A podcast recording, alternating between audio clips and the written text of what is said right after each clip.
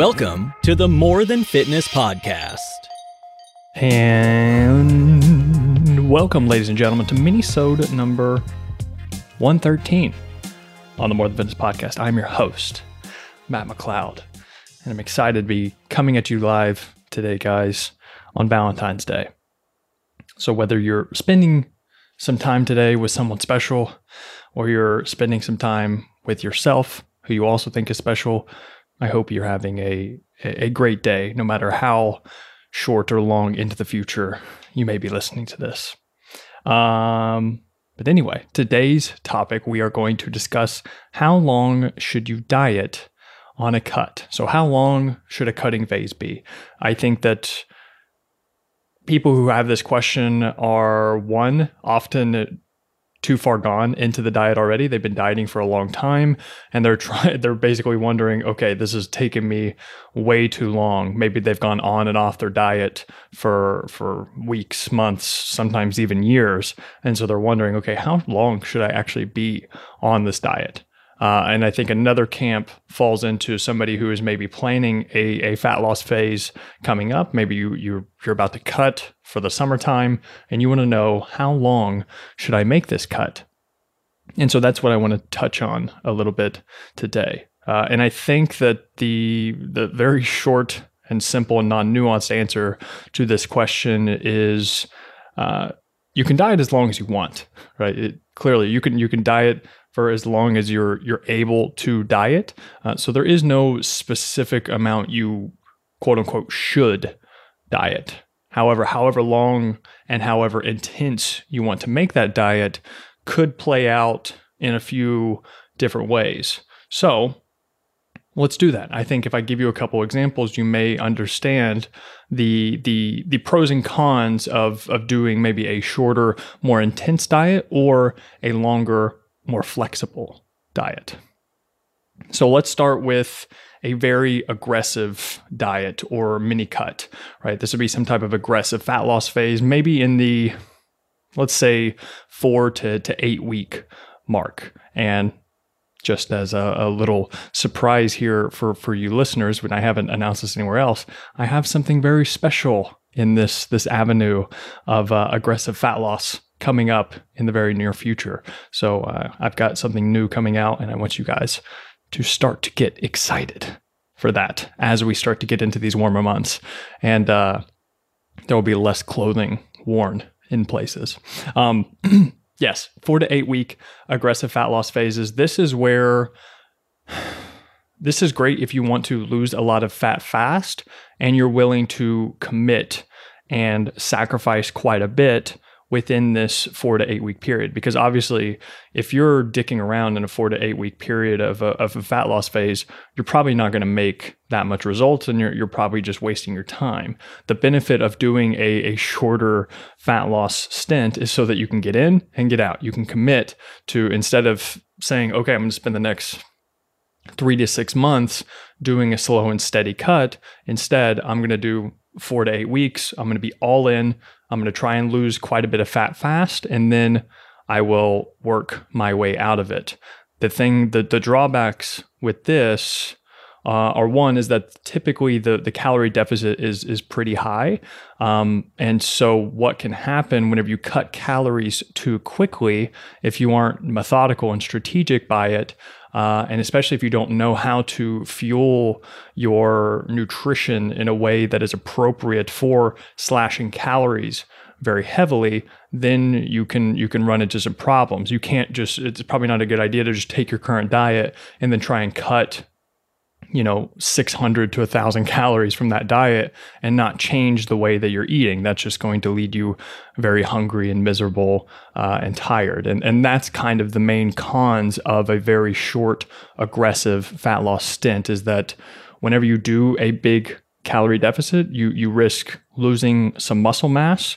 Um, you also risk having more crazy uh, like cravings and hunger, and and your hormones can can kind of uh, it's still safe. Uh, whenever I say your hormones can change um, more quickly or react uh, uh, more sporadically whenever you have a large deficit. It's it's still normal and it's still safe. Uh, however, it's more intense because the deficit is larger, and so that's just something that you have to be ready for. More hunger, more cravings. You're probably going to be kind of tired. You're going to feel flat. You're going to feel uh, uh, smaller and, and, not look as good because you are cutting so many calories. And mentally, uh, there's there's some trade offs there because you can you can look worse in the beginning of that because you've lost a lot of glycogen and water and things. But then as time goes on then you start losing more fat and that can be motivating in itself. But if you do a 4 to 8 week aggressive diet honestly unless you have experience doing this i would highly recommend you uh, um, hire someone to do this or or follow some sort of plan which like i said i'll be coming out with something soon. So be on the lookout for that uh, the next scenario that can make sense is more of the traditional eight to 12 week. Uh, this is still going to be somewhat of, uh, especially on the lower end, closer to the eight weeks, is going to still be a pretty aggressive fat loss phase. So an eight to 12 week fat loss phase. And, and as you, you gain more weeks and, and extend the diet longer, the less all those effects that I just mentioned with the aggressive fat loss will be reduced. You won't lose as much fat as quickly. Uh, however, you'll you'll have less less hunger, less cravings. Uh, you risk uh, you have a lower risk of losing muscle mass during this time, and it's probably going to be a, a little bit more flexible right? And then after that, you're going to have a 12 to 16 week moderate fat loss cut. This is, again, this is going to be, um, I think I'm just going to lump in 12 to 16 week plus, right? So, so three months and on, that's more of a traditional quote unquote cut. Uh, and that's where you can aim to lose about a pound per week and you're going to be in, in great shape. I, I, think that you can even potentially build some muscle whenever you're on a, a diet like this. You can build some strength uh, if you do it appropriately, and then you can lose fat pretty steadily uh, over time without too many side effects. The only downside is that it just it takes longer. Uh, but if you, uh, this is kind of how I'm doing things right now. I'm doing a very flexible cut that I'm okay with lasting several months because I know on the weekends or something like that, filming this on Valentine's Day, I'm going to go enjoy a pasta dinner with wine and and dessert, etc.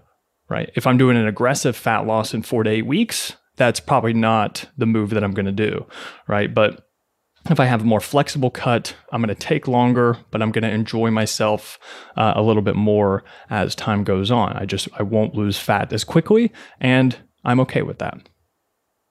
Another aspect, uh, another very important aspect that will determine how long uh, the the length of your diet is is going to be metabolic adaptation, and a metabolic adaptation put very simply, is your body's way of uh, basically just adapting to eating less food, right? You eat less food, our body needs the energy. So, what's going to happen is it's going to slow down your metabolism. It doesn't make sense whenever you're not eating as much food to speed up your metabolism uh, or to try and burn through calories more quickly because since we're taking in less, evolutionary wise, like our bodies are going to try to slow down all the mechanisms and processes in our bodies so that we can hold on to as much energy as possible.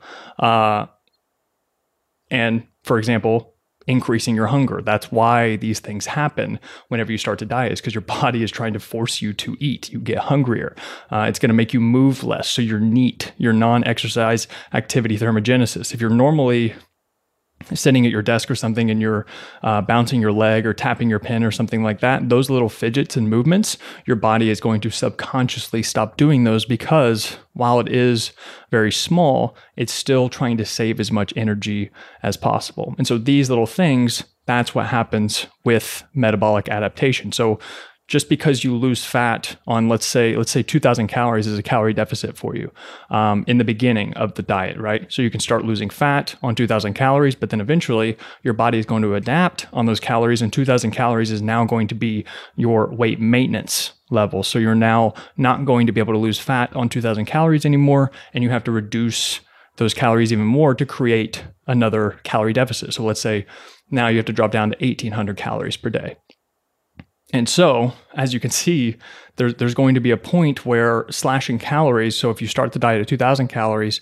and then six months go by and now you're at 1,500 calories, well, then maybe 1,500 calories is, is too little for you. You find that you keep slipping up on your diet. You feel hungry all the time. You're tired. You're cold.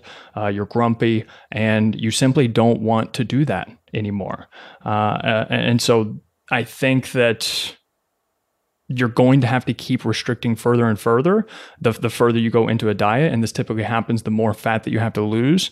Uh, and so that will be the indicator of how long the diet can be. So it's it's basically the diet can be as long as you want it to be as long as you can still adhere to it and not be miserable right? I think that's kind of the take home point here.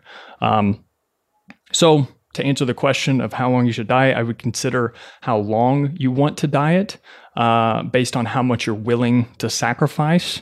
Uh, and as, as the deeper you get into the diet, you have to reflect on how good is my adherence. And if you keep sleeping up, well, then maybe it's time to go back to maintenance calories, take a diet break for a little bit, uh, and then try again later on. And lastly, a good rule of thumb is that however long you think it's going to take you to reach a certain goal weight or physique uh, or, or whatever, in my experience, I would double that just for expectation's sake. However long you think it's going to take, double it, uh, and, and, that'll probably be uh, a more realistic expectation to have.